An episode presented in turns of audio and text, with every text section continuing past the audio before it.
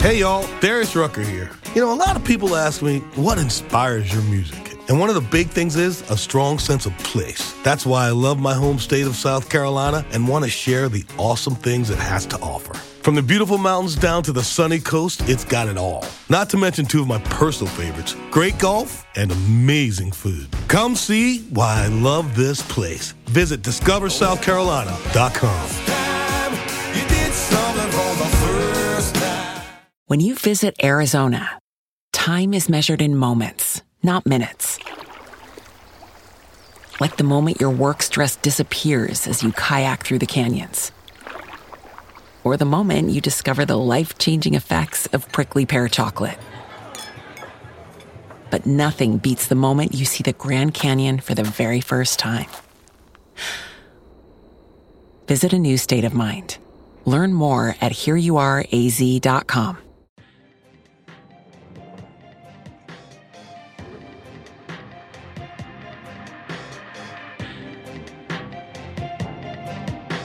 Parker said, Sometimes with the British film industry, it's hard to know if we're waving or drowning.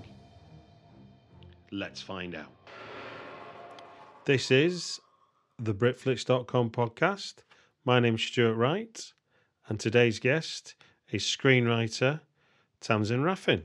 Hello. Now we're going to do five great rom coms. Uh, just for the listeners' benefit, the rules the rules of this game stem from a show I've been doing for a while called Five Great British Horror Films, which is which is expanded into musicals, which is expanded into thrillers, which is expanded into feminist tropes in horror films. What I'm trying to say in a very roundabout way is you're the first to do rom coms, so the floor will be yours to establish the rules according to Tamzin.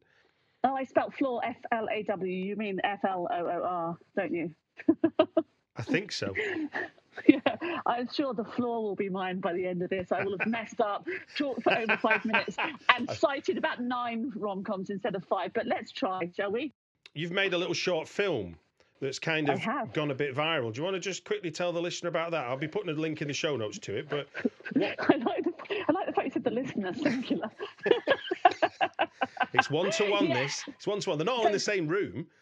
No. so basically, I was pitching a uh, major Hollywood rom com for a studio with an actress, and I was actually, whilst in lockdown, pitching virally, like on camera, to a Hollywood studio and actress, and it was taking up all of my time, and it was brilliant, and it was such a great experience. And I got down to the last two, and I pitched the studio head and the actress, and a load of development people in the background and stuff.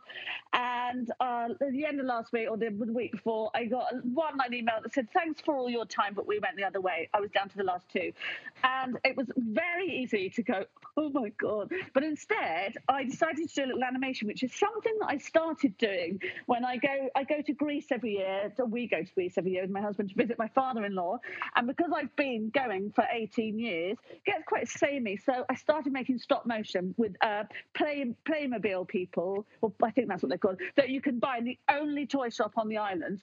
And so I went through the box after I didn't get this job, and I made a little lockdown film called "Lock Me Up, Lock, Lock Me Down," which is uh, Almodovar uh, joke to myself there um, that uh, was about a person, i.e., me, going totally stir crazy whilst in lockdown just on the first day. And um, I sent it to a couple of mates, and one of them put it on Twitter on Monday, and it's what is it today? Thursday. It's got about 110,000 viewings. It's got over a thousand on my YouTube new YouTube channel I had to start. So it's all gone terribly exciting for a minute. So I'm in the process of making wallpaper for the sequel. It is the perfect antidote or even explanate film filmic cinematic explanation of what the lockdown is. I think a lot of us that don't have real things to worry about, like caring for the, the world, Yeah, yeah. Will recognise what's going on. Well, I think I think that's the thing, and people keep saying, "Have you bugged me?" or "Have you been? Are you in my house?" No, like even like famous people have retweeted and stuff and commented and things, and I think it's for once in the in our entire lives, literally the playing field is leveled. Everyone's doing in the same situation most days when they're awake.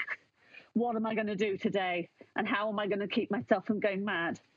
I've actually now named my Twitter what day is it? I know. Because it was only, and it was only because I'd, I pictured my diary that I knew it was a Thursday today. Because I woke up thinking it was a Friday, and I thought, oh no, I'm speaking to Tamzin. That was Thursday, wasn't it? And I'm thinking, Yeah. "Wha- how, how have I become this? I am an adult. My brain hasn't oh, stopped functioning. Oh, the thing but- was, I was I was never an adult, so it's just chaotic here, as you can well imagine. We're feral. We don't wear clothes. The cats eat us when we sleep. It's just ridiculous, but it's fine because we're we, well, we know we can sort it out when it's over. But for now, we've just got to get through it. Before we get into the specifics of your five great rom coms, let's talk more generally about what's so appealing about the rom com. I'm looking at the notes you've given me, which Yeah. is a huge list of brilliant films, a shorter list of John Hughes specific films, some Yeah. actors who suit rom coms a lot. And my favourite bit is the last point you make, which is I tell you what's disturbing while you were sleeping. But we'll get to that later. Yeah, can we? Because I, to be honest with you, whenever you stop to think about any rom com, they're all fucking disturbing in the end. no, and that's because you're it's you. It's I know you, and it's it's your mentality. They're not. They're beautiful. But carry on. Is there a point at which the idea of a rom com was cemented in your mind, as in film history? Is there a point at which uh, that is a subgenre?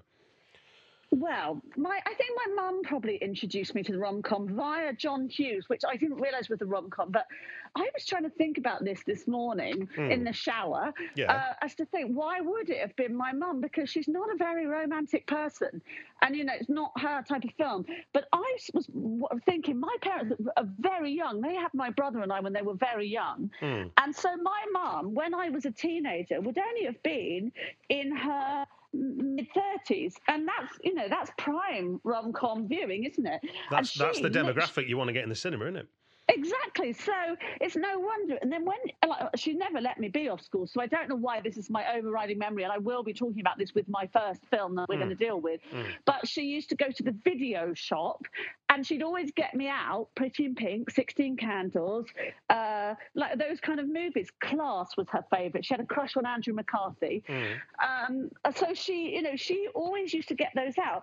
But also, I've always been a big fan of the old movie, like Pillow Talk and The Shop Around the Corner. And we, I've watched White Christmas every Christmas for 40 years, or you know. So, and and in essence, that's a rom com. That's those two. Those two men, Bing and Danny Kaye, trying to pull two women. So, hmm.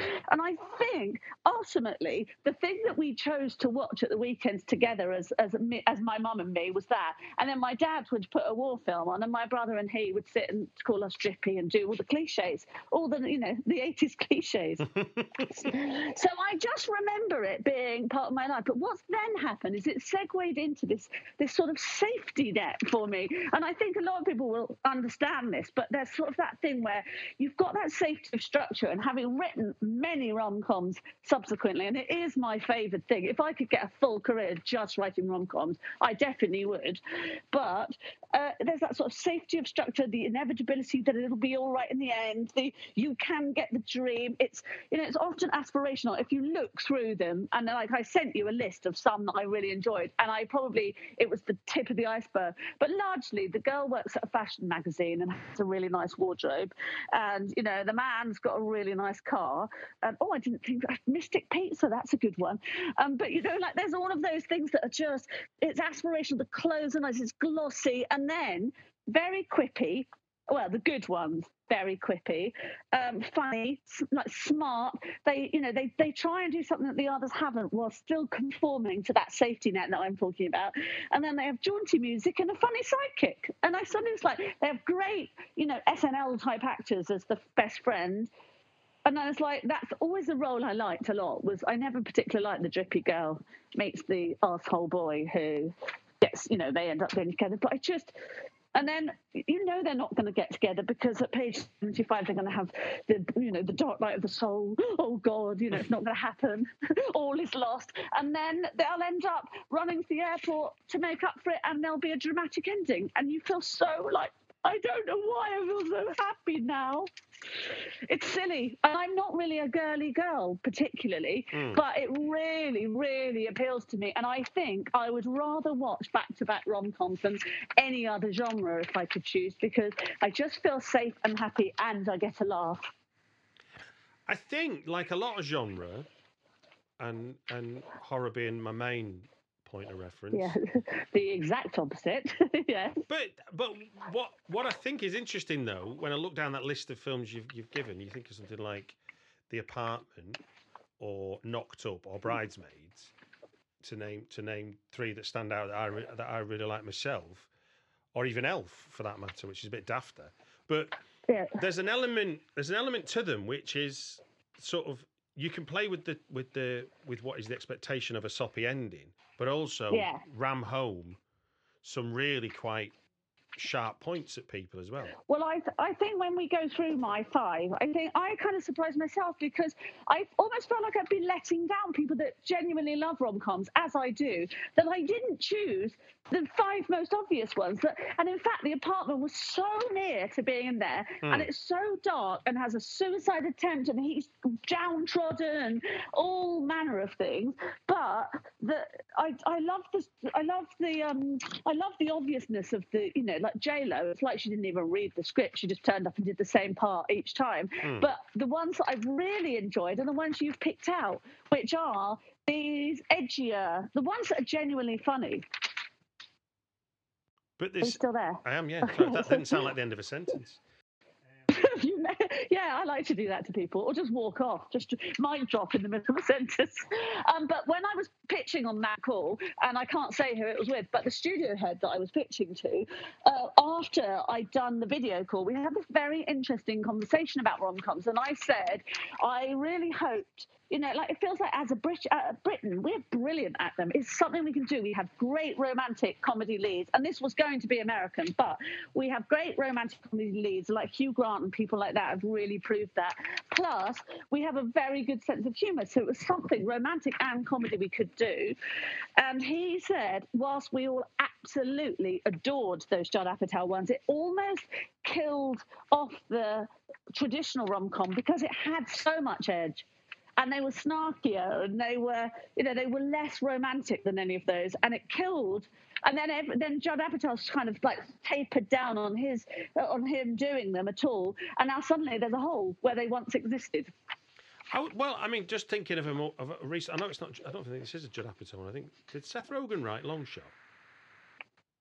uh yes did he with Evan Gold I don't know. I mean, he's in it obviously with Char- Charlize Theron, um, and that one was probably the greatest sort of cross between having that hard edge but being soppy as hell all the way through at the same yeah time. yeah yeah I mean, it was on the. You, you knew where it was going to end from the moment it started, but it went through some really sort of almost like genuine SNL sketches. Never mind SNL SNL acting. it feels like people are more willing to accept. But I, I, what I really like at the moment is that Netflix seems to have picked up the baton, and um, the Amy Schumer, um, uh, I feel pretty.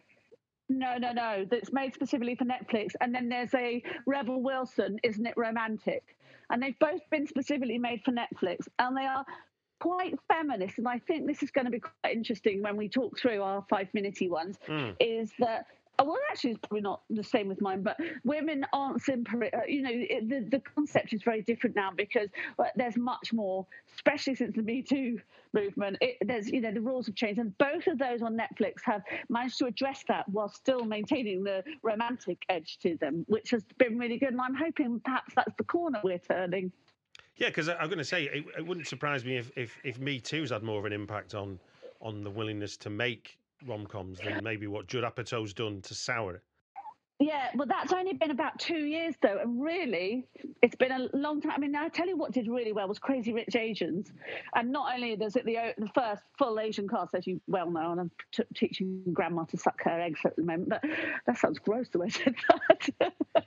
um, but uh, it also it was proper rom com. It was a proper rom com. I was overjoyed by that. I was going, are they going to come back? They're going to come back. Yeah, because Um, so, uh, yeah, go on. I was going to say, yeah, because when you talk about it's a classic rom com, that idea of the structure, I remember, uh, I think probably my second ever writing class being shown the the the sort of they they're attracted, they're repelled, they're attracted, they're repelled, and it was Yeah. this drawing of of lines going in, so it ended up just being looking like a lot of X's up the page. And you Yeah, go- yeah, yeah. And you go, oh right, yeah, and you know, and then you, when when you s- and, and they do conform to that, and then and then you realise that's every buddy buddy movie as well. Yes, exactly. Exactly. It's not. It's not particularly original. You just add kisses where you'd add laughs, or you know. Right then, well let's let's jump in then with the five. Yeah. And like I said, and I know I know you've I know you've threatened me that you'll keep talking, but I don't mind if I you know. do. But no, um, I won't. I won't. but I don't know if I've. been- I, I assume you're going to talk. Well, it's a conversation. It's Yes, not yes, yes, me you're not- monologuing. Yeah, you're not you're not monologuing Lord. about it. I'm, I'm hoping that you'll start off with at least thirty seconds of a burst, maybe. You know what what thrills you about it. Yeah. yeah. Um, I'll I've I've written down some things, so I'll be able to help you. I, Yeah, I'll be yeah, I'll be honest. I've not seen Sure Things, which will be our first one, but Yeah. but beyond that, I'm I'm all right with everything else. So um, Yeah. So let's start there. The first one, 1985's introducing Nicolette Sheridan, The Sure Thing. Sean Cusack. Gibson, Why? don't you have an 8 o'clock? What time is it? 9 to 8. Walter Gibb Gibson lives life on the edge. What do you think of that guy, Gibb? I don't. Forget it, Gibson. I hear she likes the intellectual type. So I'm intellectual and stuff. You're flunking English. That's your mother tongue and stuff. Allison Bradbury favors a more orderly existence. 7 o'clock news, 7.30 shower, 7.45 phone call. 8 o'clock? Eight o'clock, I don't know. That's when I rearrange my sock drawer. They have very little in common, How would you like to have a sexual encounter so intense it could conceivably change your political views? except that each has someone waiting in California. Gib, I'm talking to you cordless. What are you doing for Christmas break, huh? There's a certain someone here I want you to meet. For Gibb, the girl of his dreams, a guaranteed sure thing. You want it. I want it. You know I want it. For Allison, her boyfriend, a respectable, safe thing. How about a good hot mug of China Black? And from a small New England college, both are willing to travel across the country by car, You know I should have taken the bus. What, and wind up sitting next to some sleaze bag? Some sleaze bag you don't know? by foot, by truck. So what's in California? Girl, you're supposed to be a sure thing. A sure thing, no questions asked, no no strings attached. No guilt involved. A sure thing. Together, they must overcome enthusiastic travel companions Hi, welcome aboard. I'm Marianne Webster. And I'm Gary Cooper, but not the Gary Cooper that's dead. Hop in. personality conflicts, Middle of nowhere, it's cold, there's no cars, you stay in hitch. You're gonna walk? It's almost 20 miles. And don't follow me. and Mother Nature. I have a credit card. Have a credit card. Oh. My dad told me specifically I can only use it in case of an emergency. Well, maybe one will come up. But adversity often has a way of making strange bedfellows. Don't try it, I swear. I trust you. And somewhere on the road to a sure thing, Allison and Gibb just might discover the real thing. For you. Thank you. Embassy Pictures presents a new film by Rob Reiner, The Sure Thing. My whole life I never had a sure thing.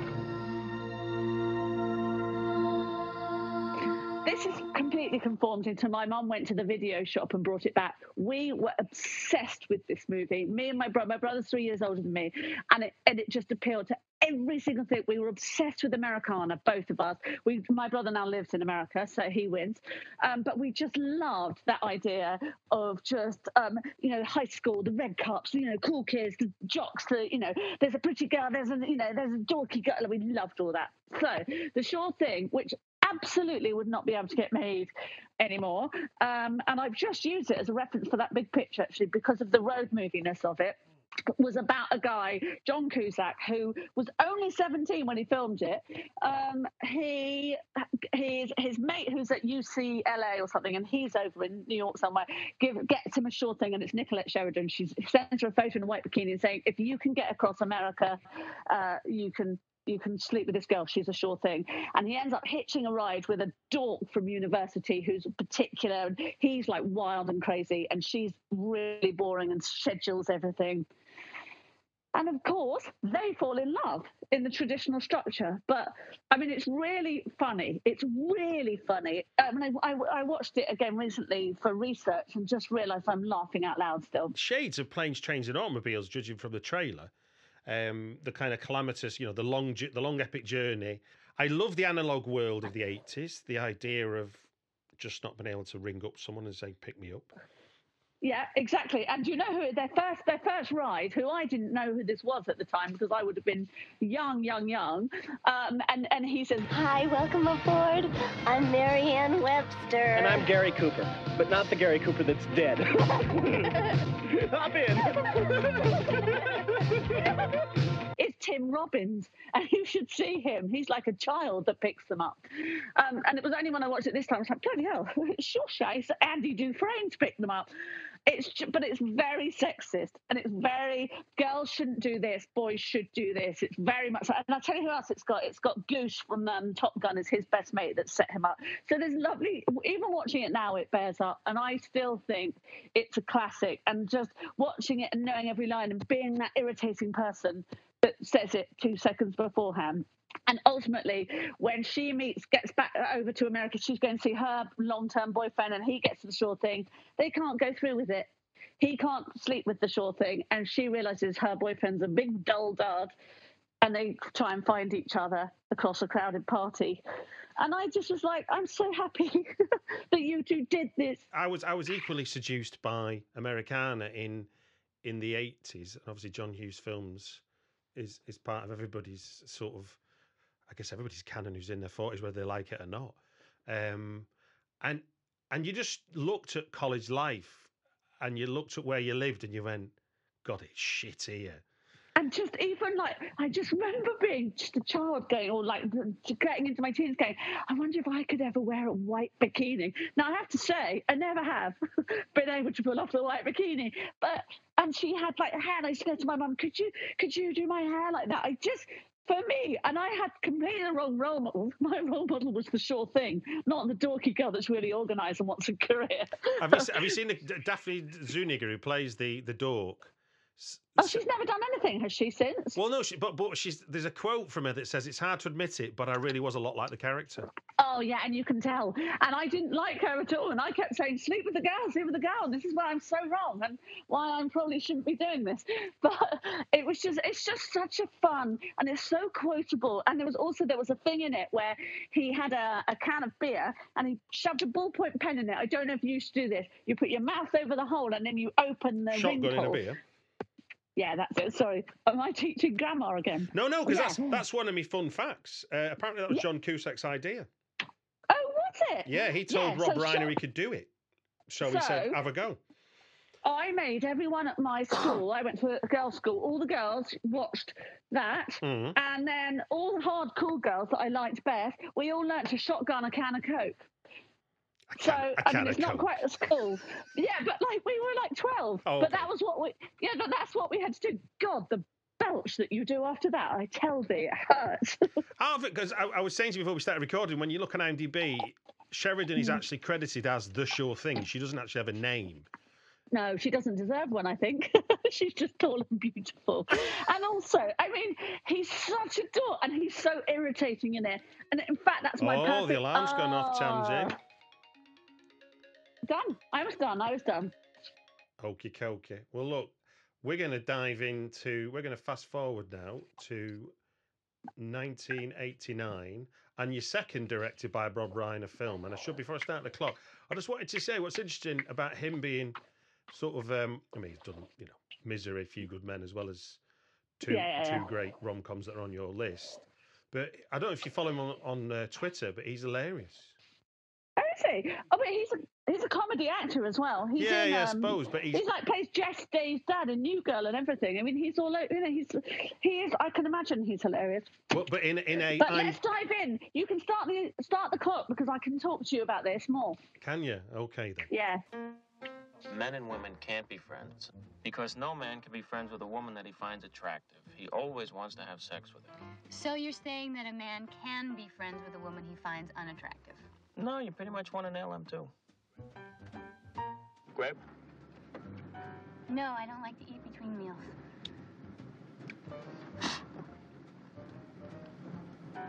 I'll roll down the window. A faceless guy rips off your clothes, and that's the sex fantasy you've been having since you were 12. Exactly the same. Well, sometimes I varied it a little. Which part? What I'm wearing. You tell her about other women. Yeah. Like the other night. I made love to this woman, and it was so incredible. I took her to a place that wasn't human. She actually meowed. You made a woman meow?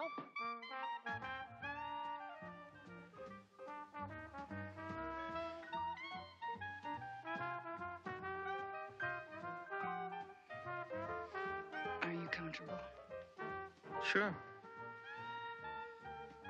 I need to talk. What happened? What's the matter? Harry came over last night. I went night. over to Sally's last night. Because I was upset that Joe was getting And married. one thing led to another. And before I knew it, we were To kissing, make and a long story short, we did it. They did dated. It's challenging, I'm difficult. I'm too structured. I'm completely closed off. but in a good way. And I'm gonna be 40 When? someday. In eight years.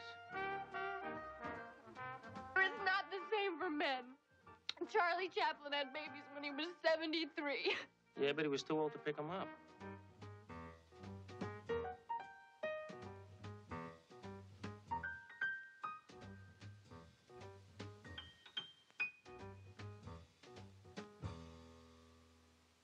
The clock is off. Tell me about 1989's When Harry Met Sally.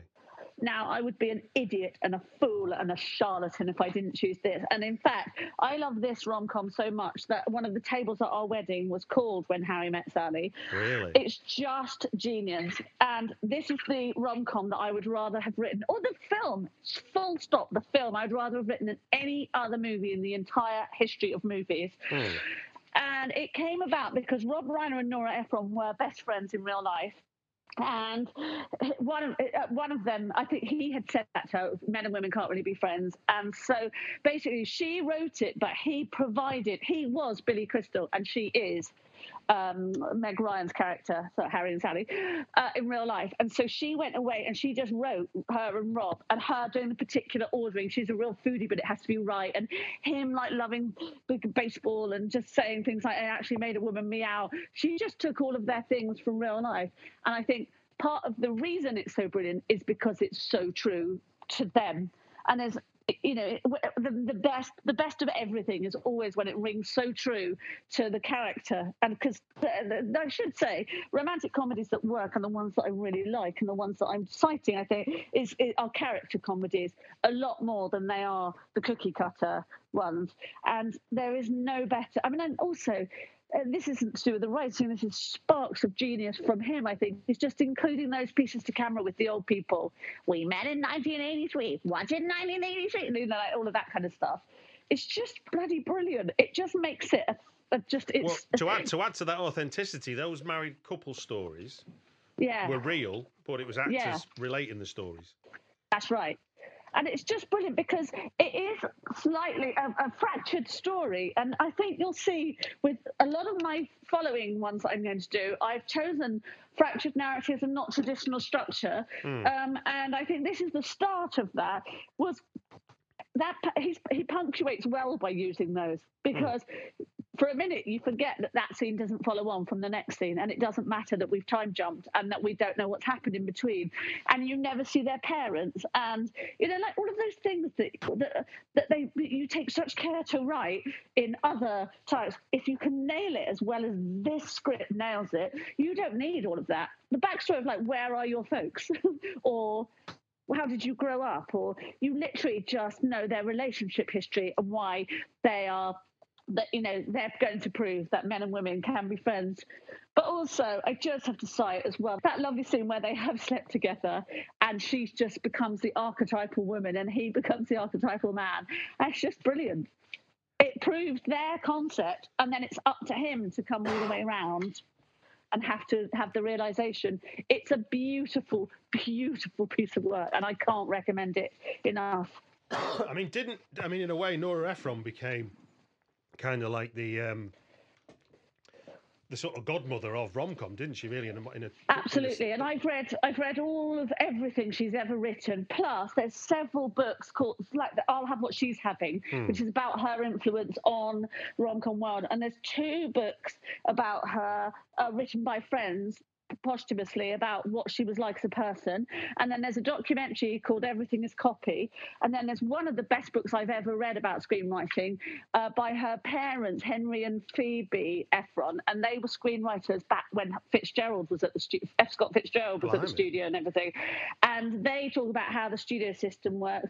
And just, I can't absorb enough of her. And I don't care. Like, I like, oh, I didn't put You've Got Mail on that list. I like You've Got Mail. I, I like Sleepless in Seattle less, but I'd rather watch it than a lot of other things.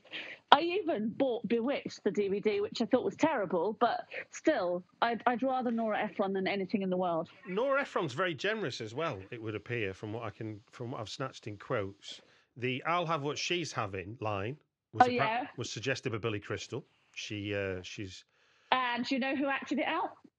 no. That's Rob Reiner's mother that says it. Oh, really? hmm And in, Yes. and, and in, in a radio interview, she credited Yeah. Meg Ryan for uh, not only the idea of faking the orgasm, but also Oh, se- also setting it in a restaurant, which is even more mental. The fact that it because I guess we're used to hearing people saying, "Oh, you know, reducing a script down to the dialogue," but the idea that she she suggested the setting as well. Yeah, I mean, it just it, that's yeah. I suppose that is really nice, but I just I it. She it was remarkable, and she she wrote heartburn when her oh, oh that's no that's that's husband left her.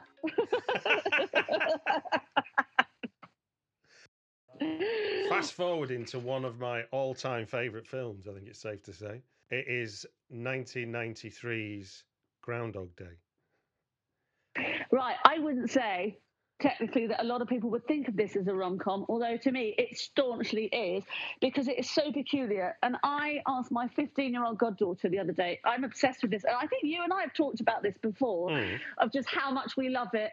And there are, you can get hold of the original script, can't you? Mm. And um, there's actually a book online, it's a Kindle book, which I can't abide by, but there's a Kindle book about the about Danny Rubin, is his name's writing of it Yeah. uh, the original script, and um, it's fascinating. I mean, you couldn't make it more fascinating. And I think as the time went on, I, am not sure he wrote it as a rom com, and it subsequently became one.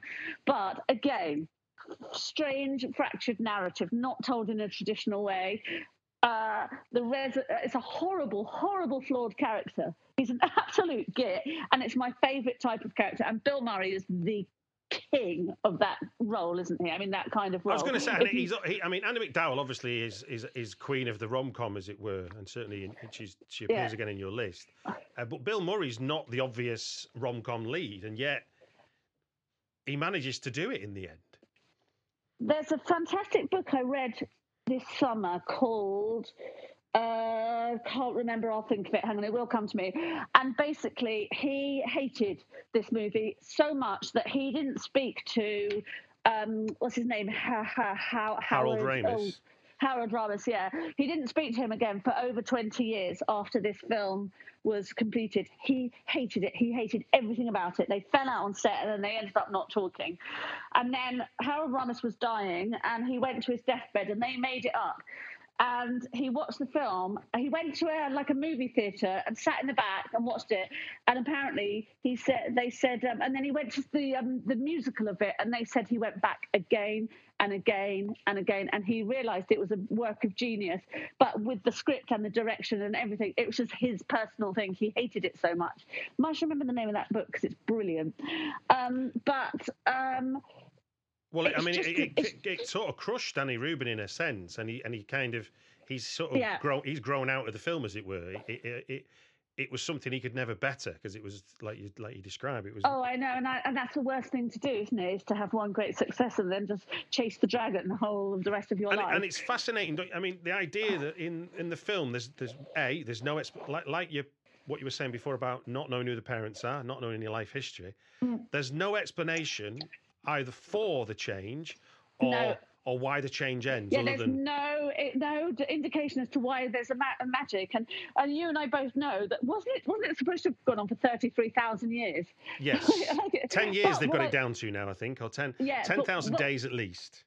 But originally, Daniel Rubin wrote 33,000 Years. But what I love about it is how it, it works the rom-com theory brilliantly is he falls in love with a woman and, and betters himself to win her and he never actually because I've just that lovely scene where she's listing off the characteristics she enjoys in a man. He goes, Me, me, more me, where he's obviously learning for the next day that he's going to have done that and that he uses this time. It's a bit it's an it's an allegory for now. He uses the time to learn the piano and heart surgery and to save lives and to fall in love with a woman and to get the girl of his dreams. But is but but isn't it also the most exacting stalker you've ever known? do, you know what? I have never thought of it like that because I'm a romantic and you're a psycho. Because when I pulled out, it's like until when you get to the bit with the suicides, which is where the kind of Oh, yeah. existential crisis is, you're like, this film is dark as tar. And then for Yeah. some reason, like you say, it then opens up like a bloody flower and turns into Yeah. this amazing rom com ending that you're you're wiping the tears from your eyes and you you're Oh, happy as it's Larry. just lovely. And when he looks out of the window and the snow has stopped, and you go, and you just hope. I mean, sometimes in moments of abject boredom when I don't want to write, I try and unravel the logic of how she she's living the day. that many times or but actually it doesn't matter but anyway i showed it to my goddaughter because Mm. i was desperate to to get a, a new generation she's 15 to get a new generation on board and she absolutely hated it. And now i absolutely hate it. No i don't. I love her but, but like if somebody doesn't like it i genuinely judge them. If, if it's not for you on any level eh, on a comedy level or a story level or an interested level i do go oh i, I judge you. I'm judging you. Because i just again think it's lovely. Is it 80s did you say oh. 1993. Go on, Oh, finish okay. your thought. I just was going to say it feels very much of the time, and it, uh, you know, like I love, I love that about it. There seemed like there was a lot of good movies. when I was looking back over it, and I did, I did completely and utterly pull it apart. I've got a spreadsheet of the whole bloody thing. Oh, you- yeah. yeah, like an idiot that I am. Um, and but it was fun for me, and yeah, I get that. It's, it's the fact that they don't give you any logic. I don't know how, and, and you know that if you tried to write it, you'd be constantly going right. How does this work? What's the science? And, no, and, and, I know. and it was but ha- you know what? Some idiot development person who's been in the job for eight seconds would do that. Could you work out the logic? And and it, it you'd have to. And, and and it feels like in those days that kind of thing wasn't prescient like it is now. There wasn't the pernicketiness of that. I can't remember which way around it was, and maybe my notes tell me. Um, it was Harold. Yeah, the original script did have did have a kind of gypsy's curse sort of thing. Yeah, no, it did like a witch. And Harold it? and Harold because you get It's the because he was a dick. It was a bit Beauty and the Beast. yes. Until you look, But anyway, look who's going over the five minutes. It's not me, is it? I'm the host. I'm allowed to. Oh, I get it. I get it. Right then, let's. I think this. I think in my lifetime, I think this next film is probably the rom com of rom coms, and probably this is at the height of my most snarky. Everything must be visceral. I had Godflesh written on the back of my biker jacket. Uh-huh. So the idea this film was going to appeal to me is so minute. I Yeah. obviously reluctantly admit now that it's a very good Yeah. film in every way that a film Yeah. is good. But at Yeah. the time, it was a bit like Oasis. It just dominated the cultural landscape of what Yes. cool Britannia was that I hated it for that, not because it was a bad Yeah. movie. I obviously I'm talking about 1994's Four Weddings and a Funeral. There are one or two things you need for a successful wedding tact, So, John, how's that, how's that gorgeous girlfriend of yours? Uh, she's no longer my girlfriend. Ah, dear. Still, I wouldn't get too gloomy about it. Rumour has it she never stopped bonking old Toby Delisle just in case you didn't work out. She is now my wife. a discreet best man, When Bernard told me he- he was getting engaged to Lydia, I, I congratulated him because all his other girlfriends had been such complete dogs. Although, may I say how, how, how delighted we are to have so many of them here this evening. delightful guests. How do you do? My name's Charles. Don't be ridiculous. Charles died 20 years ago. Must be a different Charles, I think. Are you telling me I don't know my own brother? No, no. An experienced vicar Who lives and reigns with you and the holy goat. G- g- g- ghost. and a loving bride. I do. A film with a message. Don't get married. Unless you fall recklessly in love. Feel it in my finger. I feel it in my toe. What do you think? Divine. Love is all around me, and so the feeling grows. Hugh Grant and Andie MacDowell invite you to Four Weddings and a Funeral. May Almighty God bless you all, the Father, the Son, and the Holy Spirit. Spirit.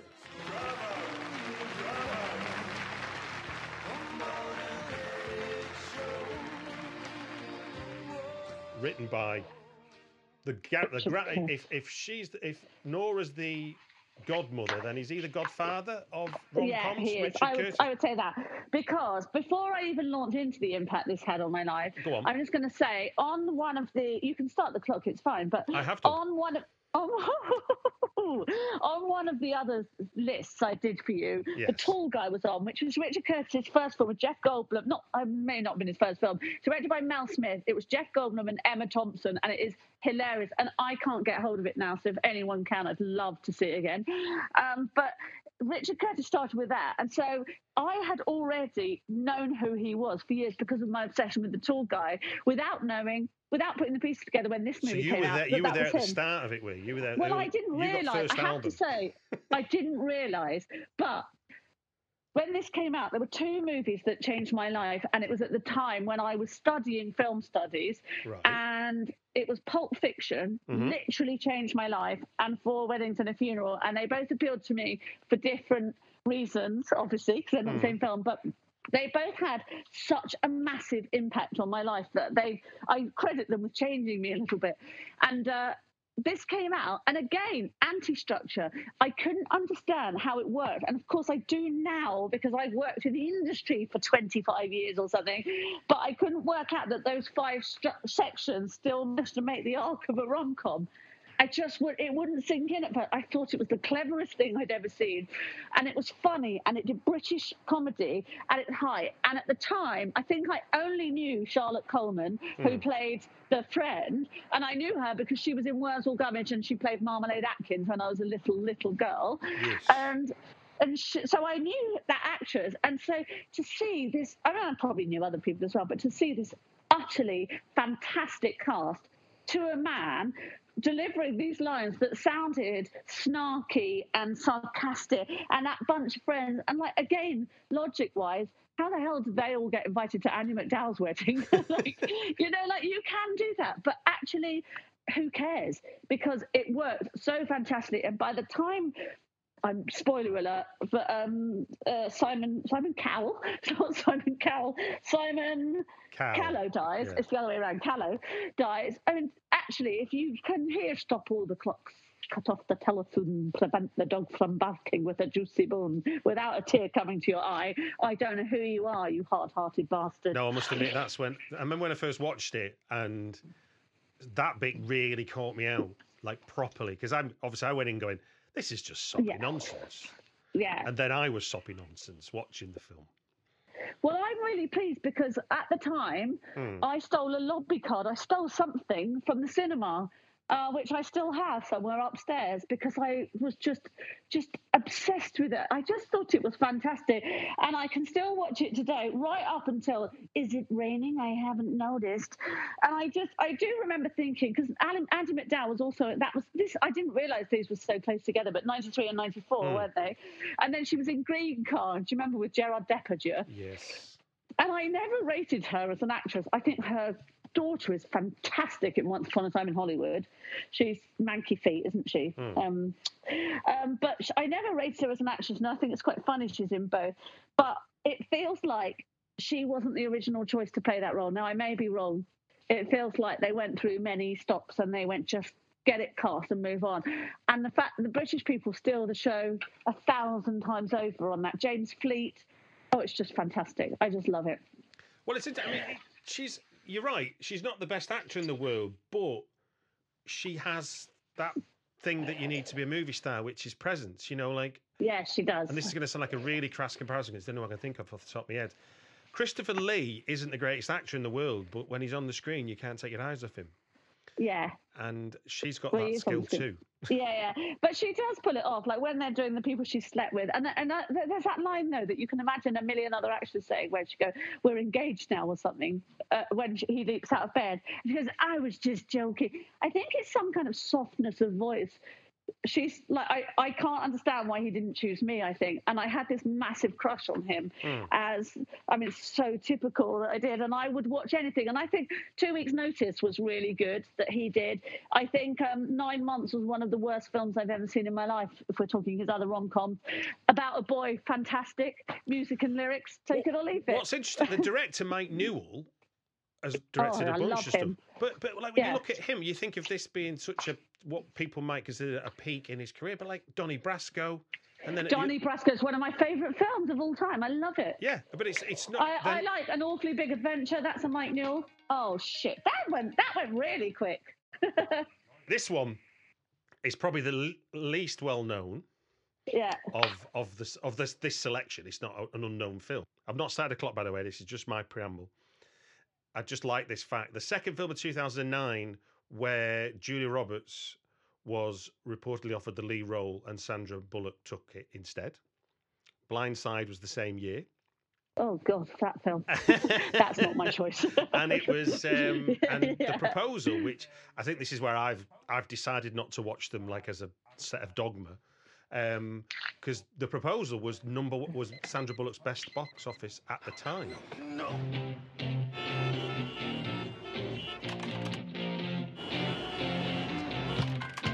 You're cutting it close. Oh, come on! Good morning, Miss Tate. I need you around this weekend. You have a problem with that? No, I, I, I just my grandmother's 90th birthday, so I, I was gonna go home and it's fine. I'll cancel it. Is that your family? Yes, They tell you to quit? every single day. Margaret Tate's office. This isn't about my second raise, is it? Margaret, your visa application is denied. You're being deported. Deported? It's not like I'm an immigrant or something. I'm from Canada. If you're deported, you can't work for an American company. If there was any way at all that we could make this thing work. Pardon the interruption. Um, I understand the predicament, but there's something that you should know. We are, uh, we're getting married. who, who is getting married? You and I. You and I are getting married. Yes. We are. Getting married. We are getting Yes. Can't fight a can't fight a love like ours. So, uh, uh, are we good? Make it all legal, and we'll put this whole thing behind us. I'm not gonna marry you. If you don't, you'll be on the street all alone looking for a job. Have the two of you told your parents about your secret love? We're going to their place this weekend. Oh, where's that? Alaska. Alaska. Where is Andrew's room? He'll sleep in here with you. We love to snuggle, don't we, honey? Huge snugglers.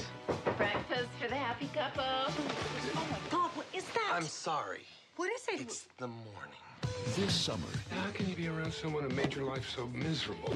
Sweetie, honey, some proposals change you. Why don't you get married here tomorrow? Let's see a kiss. Why don't you just do it really fast? Ah. Ah. For better or worse.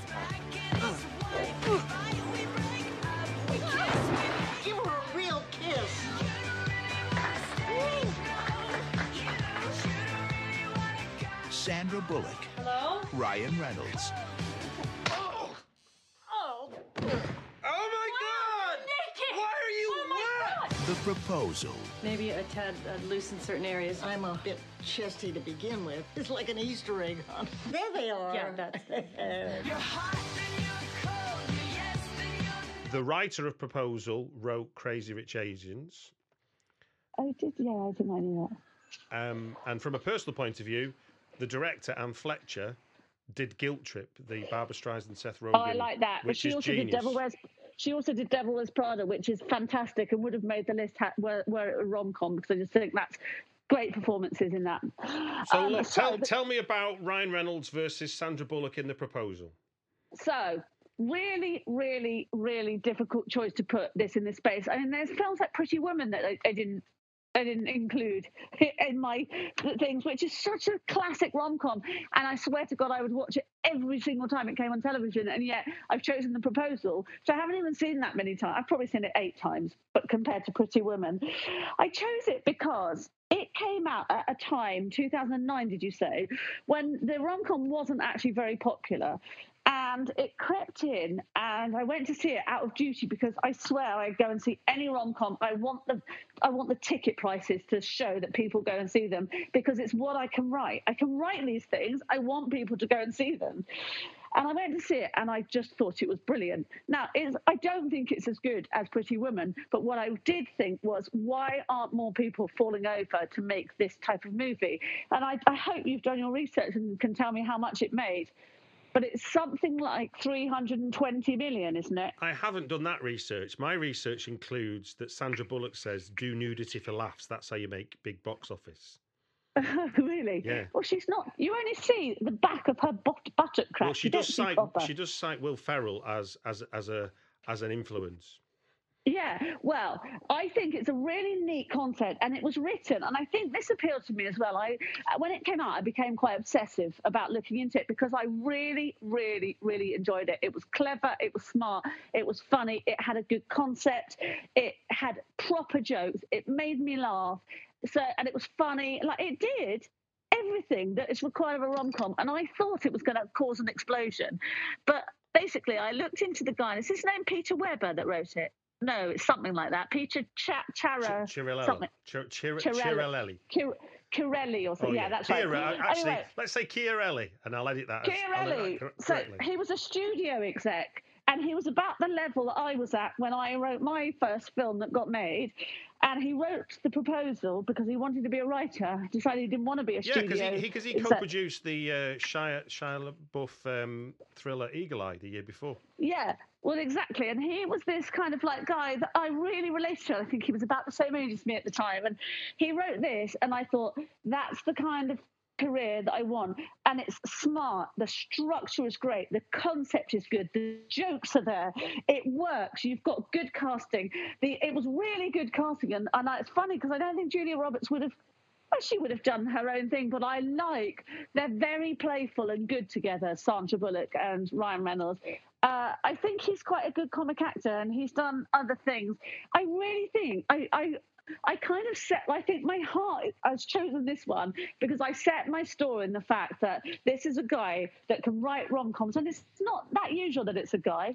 This is a guy that can write rom coms that knows structure and knows funny and has put everything he's got into this one. Hmm. And I and I was thrilled when it did so much money, and I really hoped that that saw a new dawn, and that perhaps was sort of when Apatow stuff, which I love, like Bridesmaids, was really close to coming in here, but in the end, I decided that that was a comedy comedy and not really a rom com in my. The romance bit is the worst bit of that the bits with Chris O'Dowd. So that I left it off. But this is a true, honest, structural race to the airport rom com, and I thought it, for that reason I wanted to give it a, a nod. And how does it compare to um, Crazy Crazy um, Rich Asians. Rich Asians? It's actually, I think it's a lot, lot better. Crazy Rich Asians is quite rambling. It goes all over the place.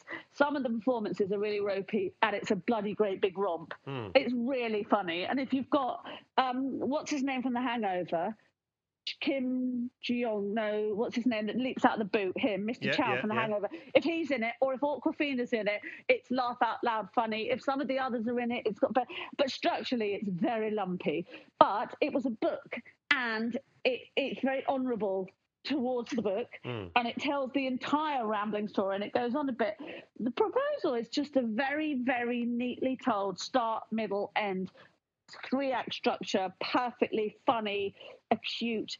You should write a rom com like this. And I felt very pleased that a guy that came from development had done that and had done it perfectly and not, it hadn't been messed around with too much.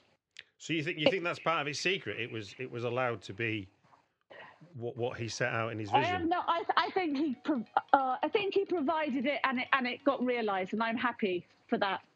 You were you were bang on with the uh, with the box office, by the way. Three hundred and seventeen million, according to. Yeah, I mean that's a phenomenal amount of money for for a first-time writer. Yeah. Let me tell you. For a and for a forty million dollar movie, it's a hell of a return. Yeah. It's, isn't that amazing? And that- that's the thing. I thought we're all going to get a turn now, and that was 11 years ago, and we haven't. We will get our turn. we will. We're waiting in the wings there, Stuart. We are. So let me run down then your five great rom coms, Yes. excluding the ones that you uh, you mentioned in our opening uh, chitter Yeah. chatter. Uh, sure Thing from 1985, John Cusack versus Daphne Zuniga. We've got When Harry Met Sally, 1989, Meg Ryan versus Billy Crystal. Yeah. We've got Groundhog Day, Andie MacDowell versus Bill Murray. I love the fact you say versus like that we're in a boxing match. Well, it's that thing about the writing structure about they repel, they're attracted. I like, I like Yeah, that idea. yeah, It yeah, is- you're it- right. Story terms, it's like a competition, isn't it? It's like will yeah, yeah, you're right. And one of them's trying to win him, one of them's trying to run away, and Yeah, then yeah. one's got to realise that they don't. They've got to stop running away, haven't they? Four weddings Yeah. and a funeral. Andie MacDowell versus Hugh Grant, and uh, the proposal Ryan Reynolds versus Sandra Bullock. Um, yep. They're all. I mean, I want to see the sure thing for all of its You for all of its politically correct wrong reasons. That uh, Yeah. that, the idea that your mate would ring you up and say, "Get get three thousand miles over here. I've got a shag Yeah. for you." exactly. You know, imagine that Yeah. pitch if you'd had to pitch that one. I'm not going to bother. I think I've wasted enough time in my career. I'm really not going to touch on that. and that's the, the, the thing is it's like a lot of things when you begin to unpack them like i say when i did when i did my Uh. deep dive on groundhog day you begin to see it's the most brilliantly executed stalking job you've ever seen and once you start right. thinking of it that way it it becomes dark as hell and um, Yeah. and they all are in a way i mean if you, if I mean, they all are, and that's the thing that the um, leaping forward to just put your hand behind, which is our favourite thing when we were young. We used to love it when a man and at rom com put their hand in the back of the lady's head, like through the hair, and pulled them in to kiss them without them asking. You can't do it now. Uh, yeah, I mean, and this is this is about female agency, isn't it? So you are you seeing now, and, and is it represented in the proposal, being that's two thousand nine? This idea that the because there was a very one sided the, the the the tradition of the rom com was very one sided, wasn't it? It was about Yeah. a guy who wanted to get his rocks off, having to discover Yeah. That Yeah, you don't that- just get that loves more than getting Yeah. your rocks off. But that's what's interesting about the proposal. It's the woman, she's the boss, and he he was the assistant, and it's a lovely take on it. Mm. It was a lovely take on it because she had to back down, and it felt very modern at the time. I should have probably mentioned that, but it felt very modern, and it really worked for me. And I just thought it, and in a funny way, they did it really well. And she actually gave a really good performance, way better than she in The Blind Side. In- But didn't, I think she won awards for Blindside, didn't she? she got an Oscar, yeah. So did. let's remind people then, what is your um, your little viral sensation called again? It's called Lock Me Up, Lock Me Down. And you can find it on Tamzin Rafn's uh, YouTube, T A M Z I N. I will put it. I will put a link in the show notes, and it will go Oh, on I the don't know why I'm spelling it to you. and I will put it in the show notes when it goes when it goes live. It just gives me to say, thank you very much for giving us your time on the Britflicks podcast. Thank you very much for having me. I really enjoyed that. Oh, that's wasted a couple of hours as well, isn't it, Bab?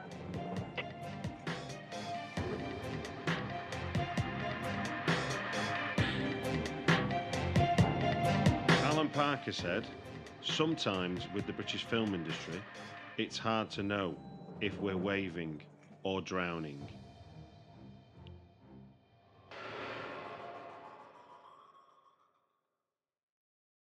Hey y'all, Darius Rucker here. You know, a lot of people ask me, what inspires your music? And one of the big things is a strong sense of place. That's why I love my home state of South Carolina and want to share the awesome things it has to offer. From the beautiful mountains down to the sunny coast, it's got it all. Not to mention two of my personal favorites great golf and amazing food. Come see why I love this place. Visit discoversouthcarolina.com.